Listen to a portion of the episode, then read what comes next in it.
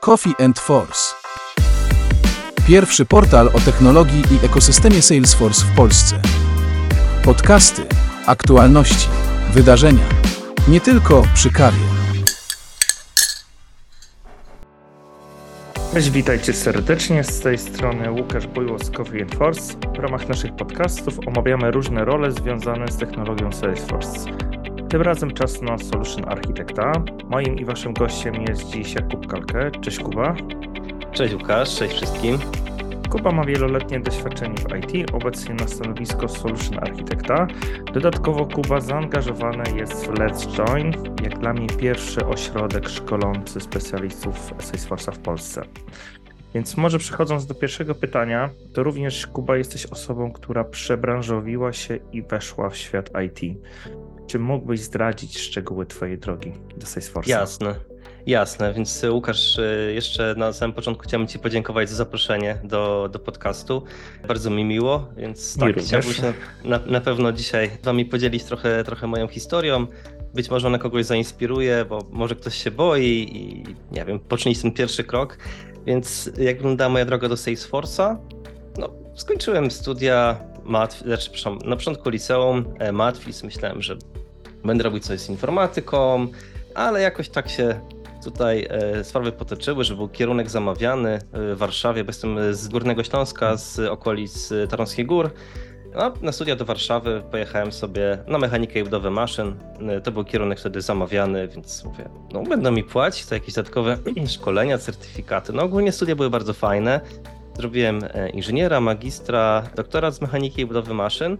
E, No i tak po magistrze myślałem, czy właściwie iść na doktorat, czy może iść do pracy. Wtedy takim głównym odbiorcą inżynierów z mojego Wydziału e, Mechanicznego Energetyki i Lotnictwa e, Politechniki Warszawskiej była firma General Electric przy Okęciu, gdzie po prostu brali tych inżynierów tysiącami praktycznie, więc się tam nie bałem o, o pracę, bo będzie spoko, zrobię doktorat, to się fajnie pobawię z kolegami, dostaliśmy, no i tam oczywiście z, z osobami z uczelni, którzy to prowadzili doktorem, i profesorem e, grant badawczy, gdzie budowaliśmy silnik tłokowy, myśleliśmy o jakiejś tam komercjalizacji. No ogólnie takie powiedzmy młodzieńcze, studenckie marzenia, dobra zabawa. E, No ale doktorat zrobiłem. E, No i się po doktoracie okazało w międzyczasie, tak zwanym, że no to GE co sobie już trochę gorzej radzi, że branża lotnicza w Polsce sobie gorzej radzi, że ogólnie jest trochę kryzys w inżynierii mechanicznej w Polsce. No i tak mówię, no dobra, no to w sumie nie mam gdzie pracować. Zrobiłem doktorat, super, fajnie, na najbardziej, wiesz, elitarnym wydziale. E, No i co z tego, jak nikt nie chce dać pracy, nie? W tym momencie. Usuwają mi się, wiesz co, dwie opcje. Albo powrót na uczelnię, albo wyjazd za granicę. Tak, masz rację, natomiast wy... m, ciężko mi było, ja mam dosyć taką buntowniczą naturę, co może wyjdzie dalej przy mojej pracy właśnie jako solution architekt, więc jakby praca na uczelni, gdzie jednak jest trochę mm, taki feudalny, bym powiedział, czasem system, jest... E, mogę być wymagająca dla mojej psychiki, bo po prostu nie dać rady w pewnym momencie. A wyjazd za granicę, nie, jestem jednak leniwy. Jakoś wiesz, powiem ci, lubię Polskę, fajnie mi się tu żyje, mam tutaj znajomych.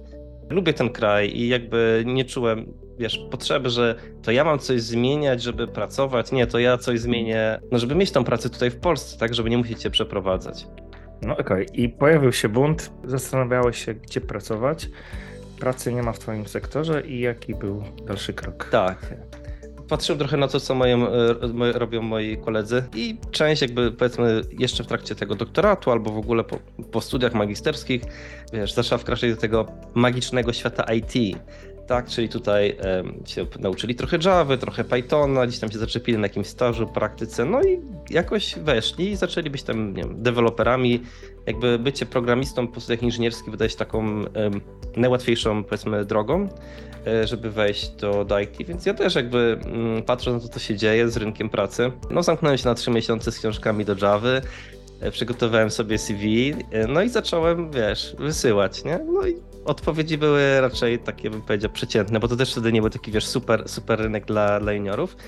E, Ale udało mi się zarekrutować na stanowisko junior Java developera do firmy Cloudity, gdzie na rozmowie rekrutacyjnej e, dowiedziałem się, że w sumie ja tu nie będę pracował w Javie, tylko z jakimś Salesforce'em, ale mm, jak wtedy miałem rozmowę z, y, z prezesem, wtedy też była dosyć taka, taka mała firma, więc jakby bezpośrednio rekrutował, pozdrawiam Andrzeja Chodora serdecznie, to mm, to jakby zainspirował mnie tą wizją Salesforce'a, że to dobra, no tam jest kodzenie, ale to jest taki CRM biznesowy, są takie możliwości, jakby y, potrafił mi przekazać tą y, wartość, tak, że to nie jest takie klepanie kodu dla klepania kodu, tylko że no, robimy to dla kogoś, tak, ten biznes tam jest i, i ta wartość jest y, blisko jakby w zasięgu ręki. Ja może podpowiem, wiesz, wiesz co? podpowiem może naszym słuchaczom, ponieważ część szczególnie nowych osób, które się przebranżawia teraz, patrzy z perspektywy dzisiejszego rynku. I to, co powiedziałeś kilka lat temu, kiedy Salesforce w ogóle nie był popularny w Polsce, gdzie było potrzeba sporo specjalistów, to nawet w jednym z naszym podcaście, nie pamiętam czy z Filipem Pythonem, nie rozmawialiśmy, że jedną z form ewangelizacji na Salesforce'a były właśnie rozmowy rekrutacyjne i oferty na Javowców, gdzie nagle przychodzisz na rozmowę i okazuje się, że jest rekrutacja do jakiejś technologii Salesforce, więc to tylko potwierdza, ale to było już dawno, dawno, dawno temu, ponieważ tych specjalistów nie było. Teraz myślę, że rynek zupełnie inaczej wygląda Salesforce'owy. Świadomość w ogóle o Salesforce jest zdecydowanie większa. Zgadza się, żeby nadać jakiś kontekst, to znaczy kilka lat, no to byłoby 6 lat temu. Dokładnie, z 2017 rok. Dokładnie, więc No, to, to- też to- pokazuje, jak szybko się rozwija Salesforce w Polsce i teraz już tych problemów nie mamy i ofert dosyć sporo jest na Salesforce, ponieważ świadomość też jest zdecydowanie większa. Zdecydowanie. Więc tak, jakby zaczepiłem się jako ten junior Java developer, który okazał się bardziej Apex developerem, ale jakby ponieważ Salesforce był taki bardzo biznesowy i te projekty w Salesforce potrafią być, y, wiesz, bardzo małe i blisko biznesu, to moja rola była trochę taka mm, przenikająca się, tak? W sensie trochę byłem konsultantem, trochę byłem product ownerem, project managerem, Mm, Wokół mnie zawiązał się taki dział Managed Services, gdzie świadczyliśmy jakby usługi takie wsparcia dla klientów, którym e, mm, wdrażano Salesforce'a.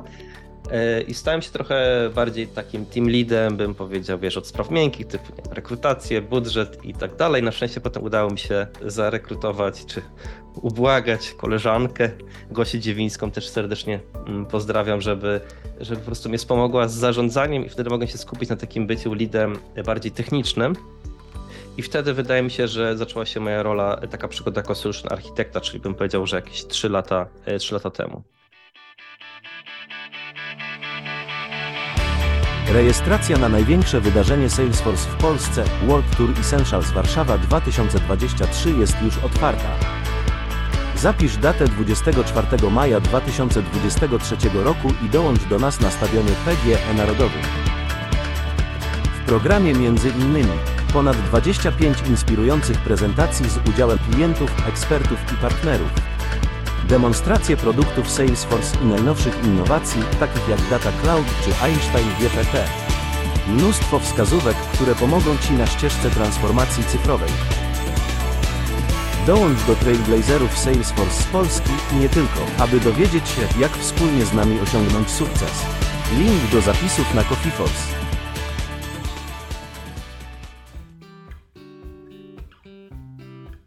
Do roli Solution Architekta zaraz sobie wrócimy.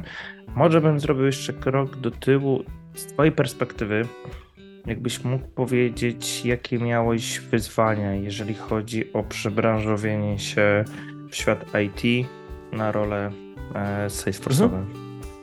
Wiesz co, miałem mm, głównie chyba problemy ze swoją głową, jakby to źle nie zabrzmiało. Wiesz, taki kompleks może, trochę taka obawa, czy ja dam radę, no bo wiesz, przyszedłem na, y, skończyłem matwis i część z moich jakby kolegów nie była na nie, nie szła na doktorat jakby oni zrobili całe studia informatyczne i już jakby byli w tej branży IT, czyli ja sobie myślę, no ola Boga, no to ja dopiero zaczynam po tych, jestem jakby, nie wiem, 8 lat do tyłu, miałem jakieś takie, wiesz, myśli, że nie, to w ogóle bez sensu, może to jest zły pomysł, nie? Więc jakby pierw musiałem to przepracować sobie, że nie no, co mi szkodzi spróbować, nie? Jakby no, co się najgorszego e, może stać, nie mam nic do stracenia. E, to było pewne, pewnie e, to, żeby sobie uświadomić, że nigdy nie jest jakby za późno, chociażby ja i tak stosunkowo wcześnie się przebranżowiłem, w sensie powiedzmy po tych 8 latach w innej powiedzmy e, branży, ale na, na, na, natomiast wiesz, poznaję osoby, które robią to w wieku 40-50 lat, jakby ja, ja rozumiem jak to są poważne decyzje takie właśnie psychiczne, tak? W sensie, że ty musisz jakby sobie to przepracować sobie, że to jest, to, to ciągle jest dobry moment, każdy moment jest dobry. Więc jakby to jest, to, jest, to jest pierwsza rzecz, a druga rzecz, jak ja zaczynałem, to nie było Trailheada w ogóle, Oj, który jest y, jest y, bardzo fajną platformą do, do edukacji, więc jakby mm, mm, zadania wyglądały tak, typu nie wiem, masz zrobić jakąś regułę waldacyjną i mówię, co to jest reguła waldacyjna? Nie było żadnego, wiesz, tak fajnego przykładu, nie, żeby sobie przećwiczyć, dokumentacja y, w typu PDF na twarz, no i tam szukasz i czytasz, nie, więc jakby to, to było też trudne. Ja ci jeszcze Community- podpowiem, wiesz co, czego nie było? Trailheada nie było, ale też e, teraz jest dosyć naturalne, że mamy jakiś problem, e, otwierasz Google'a i wpisujesz jakieś zagadnienie, ponieważ tej pomocy, fora i tak dalej jest bardzo dużo. W tym momencie, w tamtym momencie, jak się wpisywało, praktycznie nic nie było, tak? I żadnych informacji, żadnych pomocy, ża- żadnego wsparcia, a wiemy troszeczkę, że s- trzeba obchodzić jakoś tam problemy Salesforce'owe, gdzie mm, tutaj w społeczności Salesforce'owej ludzie się tym dzielą. Wcześniej zupełnie nic nie było. Z- Zgadza się, Łukasz. Jakby z każdym kolejnym e, rokiem ten Salesforce jest też taki bardziej e, zadbany e, i jest coraz więcej kontentu wysokiej jakości, tak? I coraz więcej inicjatyw community. No sam pokazujesz w swoim Coffee and Force, że, no, że to community rośnie i jest coraz ciekawsze, coraz bardziej takie barwne w Polsce i jest, jest dużo miejsca, tak? Cały czas i serdecznie wszystkich do Salesforce'a zapraszamy. Tak. Więc teraz też możemy podsumować e, materiały Trailhead Internet, że zdecydowanie próg wejścia do Salesforce'a jest łatwiejszy niż te 6-7 lat temu. Tak, to, to na pewno. Zaraz sobie też później porozmawiamy o innych aspektach, jak wejść e, w technologię Salesforce i jakie są możliwości, Mhm. e, ale wróćmy do naszej rozmowy i rozmawialiśmy o Solution Architekcie, więc to jest Twoja obecna rola. E, Tak. Jakbyś mógł powiedzieć naszym słuchaczom, na czym polega dokładnie ta rola, z czym to się wiąże? To są zawsze bardzo trudne pytania, jakby, nie? Co ja, co ja robię tak naprawdę. E, Bo, e, bo tutaj się tytułujesz e, biznes architektem, tak? Więc pewnie też ciebie będę podpytywał, jakby czym to się różni od tego, kim ja jestem. Solution Architect. mm, No, architekt rozwiązań, czyli jakby jak ja to rozumiem, to moją główną rolą jest znaleźć rozwiązanie tej y, y, cudzysłowie zagadki, tak? Czy mam jakiś problem, jakieś e, zagadnienie techniczne, biznesowe e, do rozwikłania. Jakby moją główną rolą jest jakby zrozumieć e, to, to zagadnienie i zaproponować kilka rozwiązań i zarekomendować to e, odpowiednie w danej sytuacji. Jakby tu jest właśnie bardzo ważny ten aspekt w danej sytuacji, tak? No bo wiemy, że w Salesforce dany problem możemy rozwiązać na różny sposób, nie wiem, deklaratywnie, programistycznie wyrzucić poza platformę Salesforce, natomiast zawsze trzeba rozumieć ten kontekst biznesowy i wydaje mi się, że e, to jest e, bardzo ciekawe i bardzo ważne w roli solution architekta, żeby e, skupiać się na biznesie, tak, żeby nie popadać w trochę, trochę taki craftsmanship, jak to czasem deweloperzy popadają, czyli wiesz, wiesz, pisanie kodu dla pisania kodu, że to jest sztuka dla sztuki. Niektórzy mają problem z tym, tak, ja muszę być super pragmatyczny w swoich działaniach. Czyli ja muszę, wiesz, ja pracuję na materiałach, które na przykład analitycy biznesowi e, mi e, wypracują i potem jakby ja to muszę też trochę mm, pogłębić i zaproponować właśnie e, rozwiązania, ale jeszcze dobrze byłoby pochallenge'ować biznes, tak? Czy to na pewno jest im potrzebne. No i jak już mam to rozwiązanie techniczne, no to potem przechodzimy do, do challenge'u technicznego, ale to może za chwilkę. Powiedziałeś, że pewne rzeczy w Salesforce można rozwiązać na wiele różnych sposobów, więc naturalne pytanie się pojawia, ale skąd wiesz, które rozwiązanie wybrać, do jakich wymagań? Mi jakby osobiście pomogło to, że miałem background deweloperski, w sensie zaczynałem jako ten junior Java slash Apex developer, więc jakby znałem tą część, tą część powiedzmy programistyczną, rozumiałem co można zakodzić w Salesforce w cudzysłowie, ale potem pracowałem jako bardziej taki konsultant, project manager czy product owner, gdzie jakby wtedy mm, bardziej musiałem się skupić na rozumieniu biznesowym, tak, żeby rozumieć co, też, co platforma potrafi out of the box. I mi osobiście bardzo pomogły y, certyfikaty Salesforce'a. Nie pod to, żeby mm, powiedzmy robić papier dla papieru, no bo to znam ludzi, którzy mają, wiesz, 20 certyfikatów i niewiele wiedzą, ale po to, żeby jakby właśnie to, to, to, to, to co pytasz, żeby wiedzieć, co jest dostępne. Tak, czyli po- nie wiem, zrobiłem Sales Cloud konsultanta, no to wiedziałem, co ma Sales Cloud, powiedzmy, out of the box. Service Cloud konsultant, co ma Service Cloud out of the box, nie? Sharing and Visibility Architect, no to już nic więcej o sharingu w Salesforce nie ma. Czyli nawet jeżeli, ja powiedzmy dzisiaj oczywiście nie wszystko pamiętam, no bo nie da się tego pamiętać, ale jeżeli chociaż ja raz przebrnąłem albo dwa przez te betonowe PDF-y, serdecznie pozdrawiam Salesforce'a tutaj w tym miejscu, no niektóre są naprawdę ciężkie, bardzo techniczne, bardzo wartościowe, żeby po prostu dowiedzieć się chociaż raz, że coś jest, nie? I potem kwestia takiego kojarzenia, że mam taki problem i wiem, że są jakieś rozwiązania potencjalne, nie wiem, flow, trigger, to takie naj, najprostsze, tak, rozróżnienia, ale na przykład jak chodzimy o jakiś identity management, o aufy i tak dalej, no to się robi, robi wesoło zwykle, nie? Więc na pewno ja bym polecał, jeśli ktoś chciałby mieć tę roli solution architekta, żeby po prostu robić certyfikaty z Salesforce'a na tej zasadzie, żeby się trochę przymusić do tego, żeby przez te materiały przebrnąć i żeby chociaż raz je przeczytać. Ja może jeszcze dopowiem jedną rzecz, żeby była jasność, szczególnie tutaj dla osób, które początkują w Salesforce.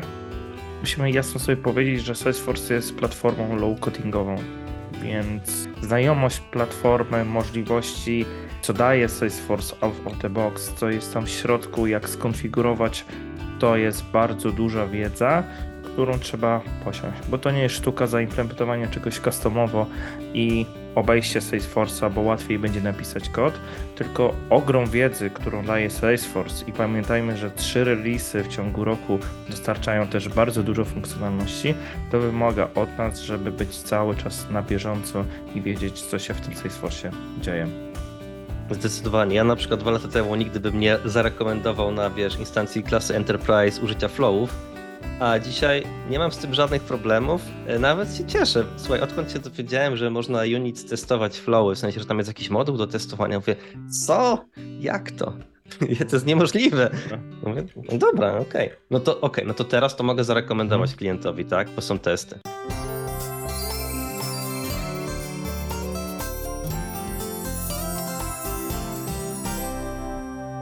coffeeforce.pl Wiesz co, rozmawiamy o tym solution architekcie, ok, jesteś już na stanowisku, ale jakbyś mógł powiedzieć, jakie kompetencje są ważne, aby w tej roli pracować?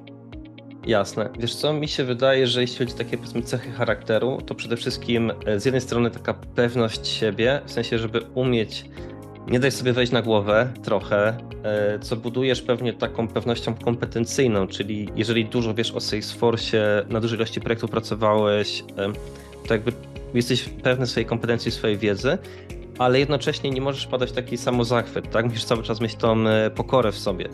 To jest super ważne, bo żeby nie robić takich skrótów myślowych, tak, że klient coś mówi, mówi, mówi, a ty już sobie układasz w głowie rozwiązanie, już, już prawie, że kodzisz, albo już, wiesz, Jira Backlog wpisujesz zadanka do zrobienia, bo nie słuchasz tego klienta, on powie jedno słowo albo jedno zdanie, które po prostu wywraca cały ten koncept do góry, do góry nogami, tak, więc tutaj zawsze trzeba być pełen, e, pełen pokory, uważnie słuchać i jakby być gotowym do ciągłej nauki, tak, żeby, mm, no, żeby po prostu nie, nie popaść w taki, wiesz, samozachwyt eksperta, że ja teraz wszystko wiem, ja wszystko rozumiem, jest super, no bo można naprawdę położyć y, projekt, tak? I solution architect czy technical architect y, to są osoby, które jakby mm, poniekąd odpowiadają za jakość projektu jako, jako całość, tak?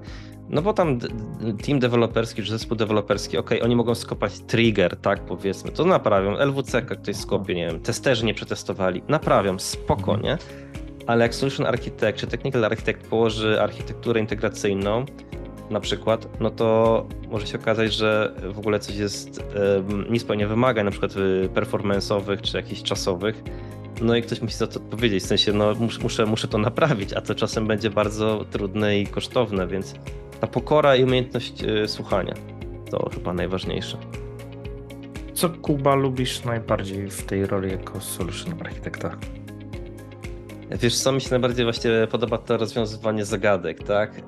Jakby ten, ja czuję, że ja gram w takie szachy intelektualne z kimś, nie? Że biznes mi rzuca jakiś problem, ja mówię, dobra, zrobimy to tak, tak czy siak, a wiesz, takie wbijanie szpili, nie? A, no, a potrzebujesz to, a będziesz te dane uzupełniał, bo wiesz, oczywiście biznes chce mieć tam, nie wiem, 300 obiektów, 800 pól, wszystkie procesy, nie? A potem musisz, to jest trochę rola analityka biznesowego, ale też y, solution architekta, żeby tak trochę, nie wiem, E, pochallenge'ować, tak? Czy, a, a, będziesz te pola uzupełniał, a będziesz z tego korzystał, a żeby ich tak, wiesz, upewnić się, że to jest realna potrzeba biznesowa, e, że to ma, mm, że to ma sens i właśnie taki challenge e, biznesowy mi sprawia dużą satysfakcję, żeby ten biznes tam po prostu pocisnąć, ale też challenge taki techniczny, czy tam, wiesz, ja bardzo lubię na przykład, jak mamy na projekcie więcej niż jednego architekta, albo chociaż mam kogoś w firmie, do którego mogę się odezwać, albo do jakiegoś kumpla nawet zadzwonię na 5 minut.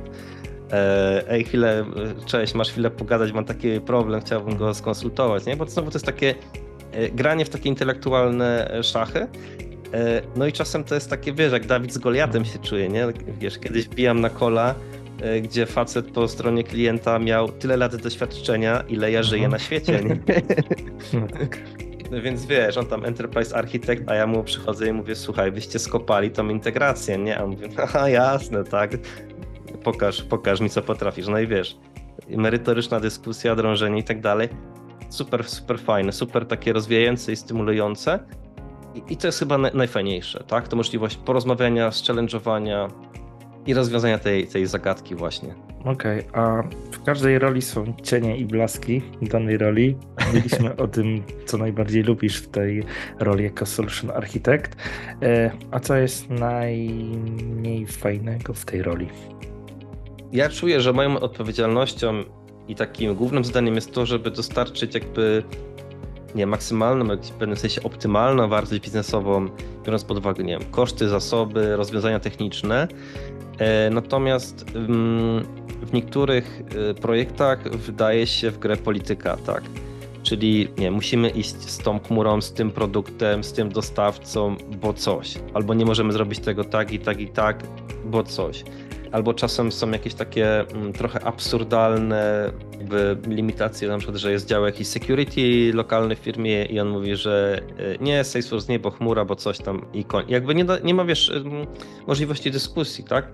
Czyli jakby ja bardzo lubię, jak jest partner do dyskusji, ale strasznie mnie to e, frustruje, kiedy jakby ja no znowu, to jest to niebezpieczeństwo, tak w cudzysłowie. Wiem, że mam mhm. rację, w sensie mi się wydaje, że mam rację, mam konkretne argumenty rzeczowe, merytoryczne, e, mam doświadczenie, że nie wiem, inni klienci to mają, inne projekty tak z tego korzystają, ale ten klient mówi nie, bo nie. No i, no i co ja mogę zrobić? No, daję rekomendacje, zamykam oczy i mówię dobra. Nic więcej nie mogę zrobić. To jest strasznie frustrujące, niestety. Ale właśnie tutaj, co, mm, co jest bardzo ważne, pewnie, e, czego mi brakuje często na projektach, co mnie też frustruje, właśnie co mi się nie podoba pracy architekta czy solution architekta, jest to, że nie rozumiemy, dlaczego jakaś decyzja została podjęta. Czyli na przykład klient mówi, mamy super dokumentację techniczną, nie? No i przegląda tą dokumentację, tam 500 stron w Wordzie, super sformatowane, obrazki i tak dalej. No tylko wiesz, ja jak mam pewien poziom doświadczenia, sobie wejdę z Salesforce'a, przeklikam się po, nie po triggerach, po flowach, po assignment rule i tak dalej. Mi to zajmie, nie wiem, 3-4 godziny i ja rozumiem mniej więcej, co tam się dzieje, widzę to, tylko dalej nie mam tego odpowiedzi na pytanie, e, dlaczego albo e, po co ktoś to mhm. tak zrobił, nie? I jakby moim marzeniem byłoby, żeby właśnie na projektach powstawało coś takiego, co się nazywa e, Architectural Decision Record, żeby po prostu ktoś napisał, dlaczego podjęto taką decyzję, która się, no bo wiesz, ten, ten nasz przykład z tą polityką, nie? że ktoś wchodzi za dwa lata na ten projekt, ta sama firma, ale już powiedzmy inny zespół projektowy, no i patrzy, no Kuba coś takiego wymyślił, no idiota, nie, przepraszam, no to takie bez sensu, to w ogóle nie ma, nie ma sensu takie rozwiązanie, powinniśmy to zrobić mhm. tak i tak i tak, nie? I jakby im brakuje tego, mm, tego inputu, tak, że została podjęta taka decyzja, bo były jakieś okoliczności biznesowe, uwarunkowania techniczne, E, nie wiem, napięty timeline czasem, tak? W sensie, e, no okej, okay, no wiem, że coś powinno zostać zrobione, nie wiem, e, kodem, bo jest to tam performance issue jakiś, no ale wiemy, że mamy, nie wiem, 3 godziny, szybka łatka, dobra, zróbmy to flowami, whatever, mhm. przeżyjemy, nie? Ale żeby to zapisać, bo ktoś potem przyjdzie za dwa lata, jak na przykład integracja zostanie wreszcie uruchomiona i nagle się okaże, że Salesforce w ogóle siada, ale wtedy by ktoś mógł sobie zajrzeć i doczytać, aha, zostało to zrobione tak i tak, bo na przykład był, nie wiem, twardy termin go, go live, albo na przykład security nie wyraziło zgody na, nie wiem, korzystanie z Einstein Activity Capture, bo coś tam, mhm. tak? Albo nie możemy korzystać z email to case'a, bo coś tam. To jest taka delikatna frustracja, bo e, często nie ma się kogo o to zapytać, tak? Bo osoby, które wdrażały Salesforce'a kilka lat temu, nie wiedzą tego, biznes tego nie wie, nie rozumie, biznes też zwłaszcza w działach sprzedaży się często e, przetasowuje, więc jakby tracimy ten, ten kontekst biznesowy i to jest taki e, dość duże wyzwanie w pracy architekta. Odwiedź stronę internetową coffeeforce.pl Wszystko o ekosystemie Salesforce po polsku. Wiesz, tak sobie też rozmawiamy o kliencie i powiedziałeś, że czasami tutaj firma jest zafiksowana na pewne podejście i skąd myślisz, skąd się bierze ten upór po stronie klienta? Hmm, chciałbym to zrozumieć, Mhm. co siedzi w głowie klienta. no wiadomo, że my jako ludzie nie lubimy zmian.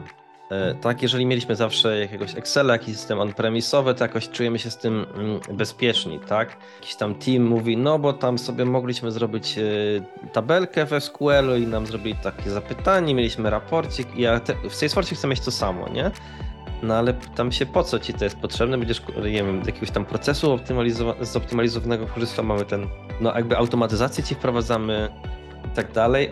I jakby jest cały czas ta, to niezrozumienie, tak, że jakby ja widzę tą, tego klienta, gdzie on będzie za pół roku, za rok, za dwa i w, jak będziemy pracował w tym narzędziu, jak ono ułatwi życie, a on cały czas patrzy na pryzmat tego, że Salesforce jest coś takiego, ja nie wiem co to jest, nie rozumiem tego, boję się tego, a tutaj mam tego swojego Excela, ten raport, y, ja już to znam, ja się tego kurczowo, y, kurczowo trzymam, więc trochę taki y, ciągle jest strach przed, wiesz, zaufaniem chmurze, więc y, dużo tematów typu jakieś backupowanie danych, zrzuty i tak dalej, ale znowu nie takie XXI-wieczne chmurowe podejście, y, tylko no ja chcę mieć drop na CSV-ki na FTP codziennie, nie?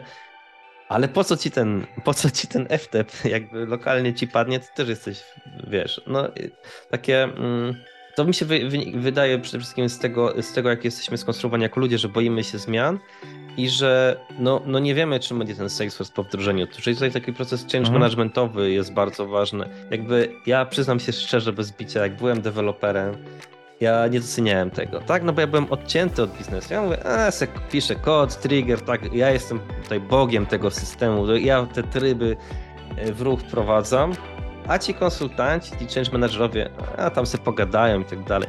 Ale wiesz, nabrałem teraz trochę więcej doświadczenia e, i zrozumiałem, jak bardzo się myliłem, jak bardzo nie doceniałem tych ról.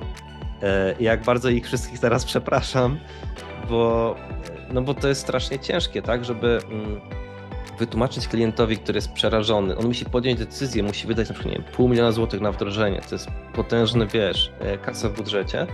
No i musi zaufać komuś, kto rysuje piękne obrazki, diagramy i sło- słowa, tak, roztacza. Może zrobię i demo, no ale jak demo Salesforce ma się do tego Excela, w którym ja pracuję dzisiaj, nie? Wiesz co, pojawiła mi się jeszcze jedna rzecz y, między słowami, powiedziałaś, ale może tak konkretnie to nie wybrzmiało.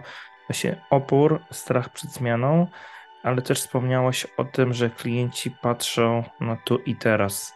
I czasami jest problem z patrzeniem, ok, jak my jako firma, co my będziemy robić za 2, 3, 5 lat. I to jest trochę już takie myślenie do przodu, jak ja mogę wykorzystać potencjał tego Salesforce'a, żeby już Mhm. zrobić taką implementację, żeby nie trzeba było przebudowywać systemu za 2-3 lata. Dokładnie, Łukasz. I to jest też rola solution architekta, żeby to po prostu rozrysować, zaplanować razem z analitykiem biznesowym, e, stworzyć taką roadmapę, tak? E, pomyśleć o tym, mm, o tych potencjalnych limitacjach, ograniczeniach, e, bo tak, biznes patrzy tu i teraz, bo tu i teraz wydaje pieniądze, tak? Natomiast ja na przykład gdzieś posłyszałem w jakimś dziale, że nie wiem, rozważałem, że customer service może też chciałby się przejść na Salesforce'a a jakaś integracja się szykuje z czymś tam, tak, no to może warto byłoby już teraz coś, coś pogadać po prostu z ludźmi, tak? E, To jest znowu bardzo trudne, bo to jakby wychodzisz poza scope projektu, tak? To jest też jakby problem projektów e, fixed scope, że no masz pewien, e, pewien scope, na przykład wdrażamy Sales Cloud dla firmy X, no ale podczas rozmów analityków biznesowych wychodzi, że no w sumie są inni stakeholderzy potencjalnie zainteresowani tym systemem.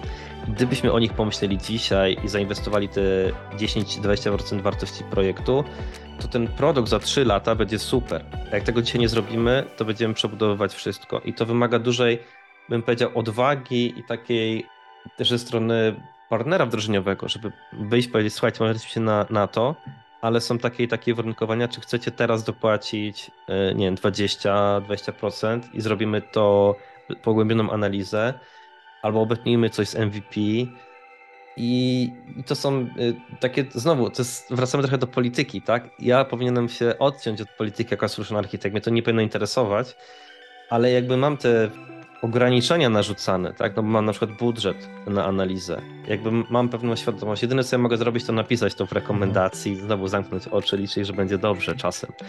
Więc... Wiesz co, chciałbym jeszcze się zatrzymać e, przy tym solution architekcie, żeby tutaj naszym słuchaczom się to wszystko nie pomieszało. Jasne. Bo często nawiązujesz do analityka biznesowego, trochę rozmawialiśmy o programiście. Jasne. I jak to ma się do solution architekta, gdzie jest ten analityk biznesowy, gdzie jest moja rola, gdzie mogę postawić jakąś tam grubą kreskę, czym ja konkretnie się zajmuję, czy ktoś inny i jakie są różnice? W Salesforce często jedna osoba nosi wiele czapeczek, więc jak będziesz na małym projekcie, no to będziesz jednym i drugim i trzecim czasem. E, natomiast im mamy większy projekt, większy zespół, tym te role są bardziej jasno e, i klarownie rozróżnione. I analityk biznesowy w świecie Salesforce to jest osoba, która jest odpowiedzialna głównie za, e, bym powiedział, planowanie aktywności, które mają na celu jakby wyrywanie od biznesu mm, informacji, co jest, co jest potrzebne, wyrywanie tych informacji, czy organizacja takich warsztatów typu Discovery, jakby pogłębianie tych wymagań, rysowanie jakiejś takiej, bym powiedział, nie wiem, e, customer journey, tak, czyli przygotowanie takiego mm, całego wkładu, bym powiedział, mm, jakby zrozumienie tego procesu biznesowego, który wydarli, że tak powiem, od, od biznesu i przełożenie go na jakiś taki bardziej usystematyzowany, ustrukturyzowany język, nie wiem, diagramów, opisów, e, statement of worków, czegokolwiek. Jakby analityk biznesowy w założeniu nie jest od tego, żeby zaproponować rozwiązanie. On jest od tego, żeby jakby trochę udokumentować stan as is i żeby powiedzieć, co, co ma być tym to be, tak? Że nie wiem, dzisiaj proces wygląda tak, a chcemy, żeby wyglądał tak. Ale jak to zostanie komplet, konkretnie zaimplementowane, to już nie do końca jest y, jego rola, jego odpowiedzialność. Często formą y, takich zapisów wymagań klienta w pewnym sensie są historyjki użytkownika, user stories. Mhm. I jakby jest takim, są takie zasady, tak, że nie wiem, podajmy tego aktora jako użytkownik systemu, chcę coś tam po to, by coś tam. I jakby jednym z takich świętych zasad historii użytkownika jest to, żeby nigdzie nie wpisywać w historyjce e, rozwiązania, tak? Czyli nie, że mam guzik, nie, że mam automatyzację, nie, że mam trigger, tylko to ma być takie czyste biznesowe rozwiązanie. Potem oczywiście są wymagania, jakieś dodatkowe considerations, to tam gdzieś tam się powiedzmy to może przemycić, ale potem wchodzi solution design, tak? Czyli no dobra, to jak my to w końcu mamy zrobić, tak? Bo czasem mhm. wystarczy, nie wiem, e, proste pole typu URL do LinkedIna, bo ktoś chce sobie podejrzeć coś na LinkedInie raz na ruski rok, a czasem ktoś potrzebuje, nie wiem, dwu, dwukierunkowej integracji z LinkedInem, tak? Jakby wymaganie biznesowe typu, nie wiem, jako użytkownik e, chcę móc e, patrzeć na LinkedIn klienta po to, by wiedzieć, czym on się interesuje, to może być zadresowane na różne sposoby, nie?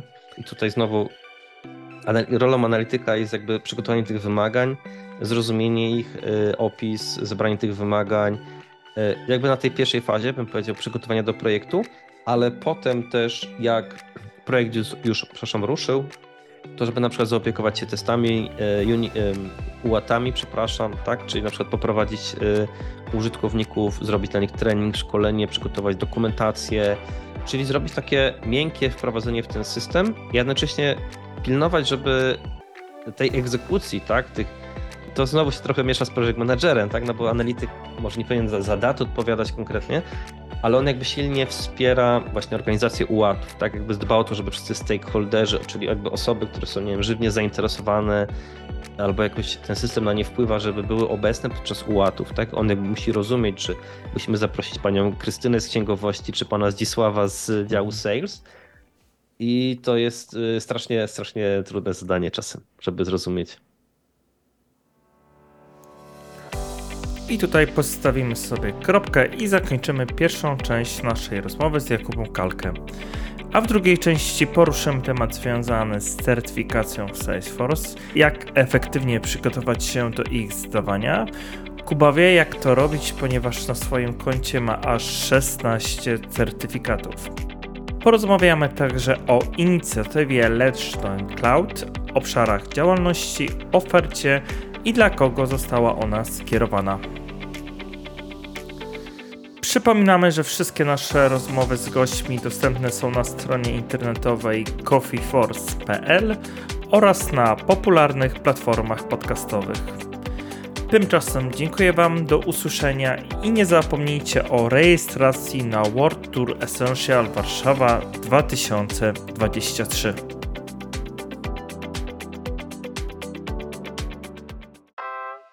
Coffee and Force. Pierwszy portal o technologii i ekosystemie Salesforce w Polsce. Podcasty, aktualności, wydarzenia.